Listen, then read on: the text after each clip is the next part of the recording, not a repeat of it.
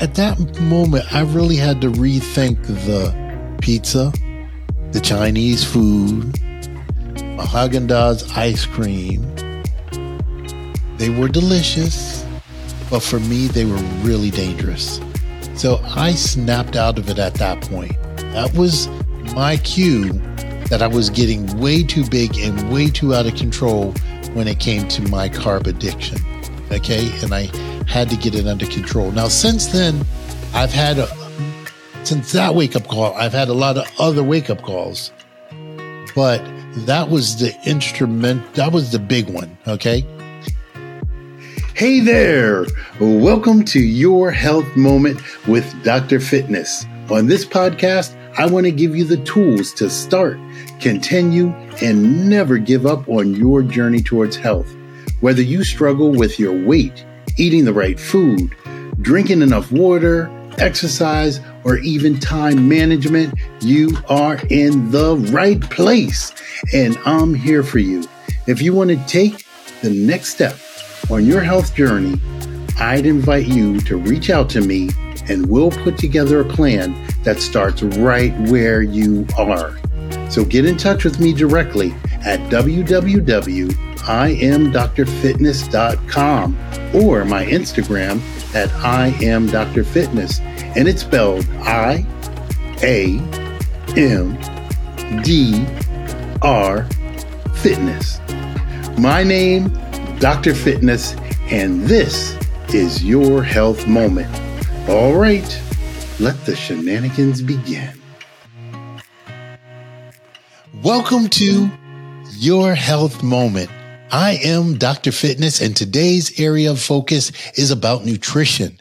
So if you like to eat like I do, then you're in the right place because we're going to get into not just eating foods, but eating nourishing foods for our body. This is a not so fun fact I think you should know that 85% of the people that are eating plenty of food are still effectively nutritionally challenged. 85%. So 85% of us. And what that means is the majority of our meals don't contain enough nutrition. Poor nutrition is connected to a lot of different health problems, joint pain, skin disorders, digestive problems, diabetes, high blood pressure, heart disease, and even some cancers. And when you're more susceptible to things like COVID or flus, a lot of times it's impacting your uh, immune system as well. So it's not just about being overweight or underweight.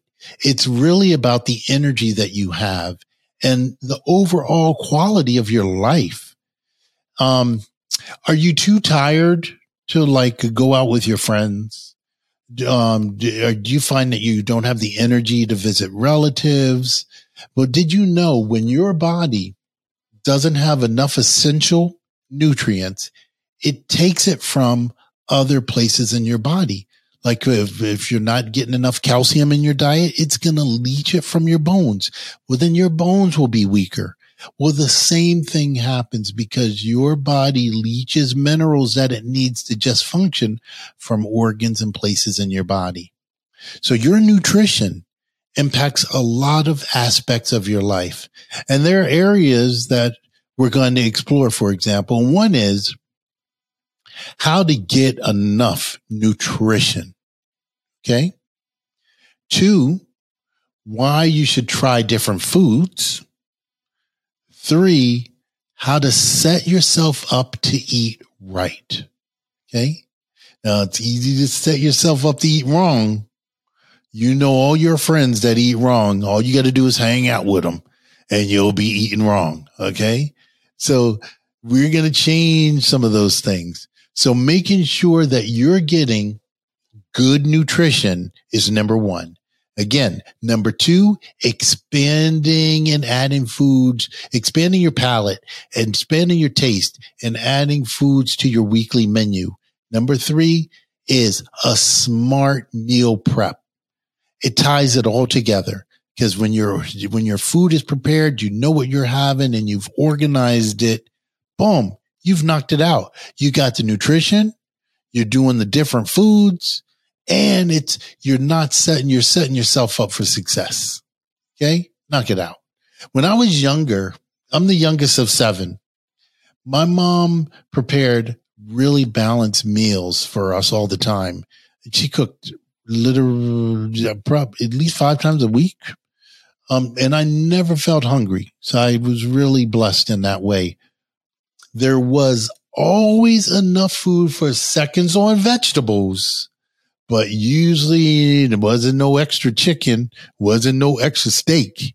Uh, um, but, um, to my dismay, there, uh, sometimes I wouldn't get dessert. Okay. Let me put it out there. It's coming from a self-professed sugar addict. My family, when you're the youngest, I have relatives and brothers and sisters who would often get to the dessert before me. And I turn around and there is no dessert. Okay. It's time for my share, there is none. So this is when I began hiding sweets from my greedy siblings. Okay. I would get my little candies, get my little sweets, get my little desserts, and I would hide them. Sweets were a very valuable asset in my house growing up. Okay. I would eat them in secret to stop my family, my sugar addicted family and friends from stealing them from me. You know, when you're the youngest, you come up with ingenious methods on hiding sweets and hiding things that you want. Uh, so I'm curious. Am I the only one who was hiding sweets? Did you ever hide any candy? Hmm? Did you hide any treats? Well, I discovered when I was 18 that this wasn't a common thing. Okay. But it's a sign that, uh, I may have a carbohydrate addiction. Okay. It's out there. Now, it was awkward trying to explain to my girlfriend why I would hide sweets. Okay. Now, really, seriously, it's crazy when you start patterns when you're younger for whatever the reason. Sometimes as you get older, you have to learn to let go of those things because they don't work in your best interest. So being a secret carb addict wasn't so secret when I started gaining a lot of unwanted belly fat. I realized that, you know, I have a serious sugar addiction. I realized that if I was left to my own devices, I would happily, I would have just happily lived off of sugar alone. And for the period of my life, I attempted it, but my belly fat made it very unsuccessful to continue that as a lifestyle choice. Not a good thing. Okay. Um, now, most of my siblings were overweight. And so it's not like uh, I was there by myself. But I, when I was in college, I had trouble concentrating and I had difficulty sleeping. Now there's the, you know, the freshman challenges. You're putting on weight. Um, you're out you're doing stuff. But I think this got worse than what was typical. And I realized for me, it was food. That was the challenge. So when my girlfriend said to me in the most loving way, uh, that no matter how big you get, I'm going to always love you. At that moment, I really had to rethink the pizza, the Chinese food, my ice cream. They were delicious, but for me, they were really dangerous. So I snapped out of it at that point. That was my cue that I was getting way too big and way too out of control when it came to my carb addiction. Okay. And I had to get it under control. Now, since then, I've had a, since that wake up call, I've had a lot of other wake up calls but that was the instrument. That was the big one. Okay. And I improved my eating and I got serious about wellness and learning about wellness and learning about healthy, particularly when, um, I've had so many examples in my life eh, from loved ones that that would just eat anything they want and also had carb addictions and weren't paying attention to the food that they were eating. So I had plenty of examples of people that if I picked up their habits, it would sabotage my health. So I'm sure you have had moments that you get food feedback from friends or family that's been helpful for you. But I'm also just as sure that sometimes the food feedback that you received can be really hurtful. Okay. So understand that that's one of the, the things where it comes to opening yourself up. And so part of the reason I would hide my eating is so I wouldn't have to listen to anyone encourage me to change. Okay. Because having someone in, attempt to encourage you to change people are can can say pretty mean things and um and I understand why anyone would want to avoid that and particularly when it comes to nutrition. But so that we're all in this together, we are all together on a nutrition continuum. Okay. So picture a horizontal straight line and to your left side is zero. Okay. These are people with really poor eating and nutrition habits and on the right side is a hundred. And these are people who quote unquote eat perfectly. And I call them my low sugar, vegan, high fat eaters. Okay. So most of us are somewhere in the middle of that line and determining where you are on the food continuum continuum is really an important and necessary thing to do. Now I say this because most of us are work in progress, you know? Uh, some of us don't realize we're work in progress, but most of us are savvy enough to realize that. Now with each meal, we are moving to a new place on that nutrition continuum. We're either moving closer to the people that are at the 100 level or closer to the people at the zero level. But you're always moving on that line whenever you choose a snack Whenever you choose a meal, whenever you choose to eat, you are putting yourself on that line. Now, the goal is to put yourself near the people that are 100 more often than you do the people on the zero. Because, of course, you know, when you start doing the averages, you don't want to be on the lower side, okay, of that food continuum. And you know when it needs to improve. And if you're not sure, like, how do I know where I'm at on the food continuum? And, you know, I think I'm doing great. Okay. Few simple questions. Do you have high blood pressure? If you say yes to the high blood pressure, okay, then if you have sodium in your diet and you're not drinking enough water, you're always going to be below that 50% point. Okay diabetes. See what I'm saying here? Well, it means you're under the 50% on that scale of the food continuum. Obesity, you're below 50% if ob- obesity is a challenge for you. Okay. And if you're experiencing other metabolic challenges, you are below the 50% point where it comes to your food choices and what you're doing on the food continuum. You have skin disorders, immunity challenges. You are somewhere below that 50% marker. So if you are below the 50% marker because of ailments or symptoms that you're experiencing, it's in your best interest to really be more diligent about eating in a way that puts you above that 50% line in the continuum.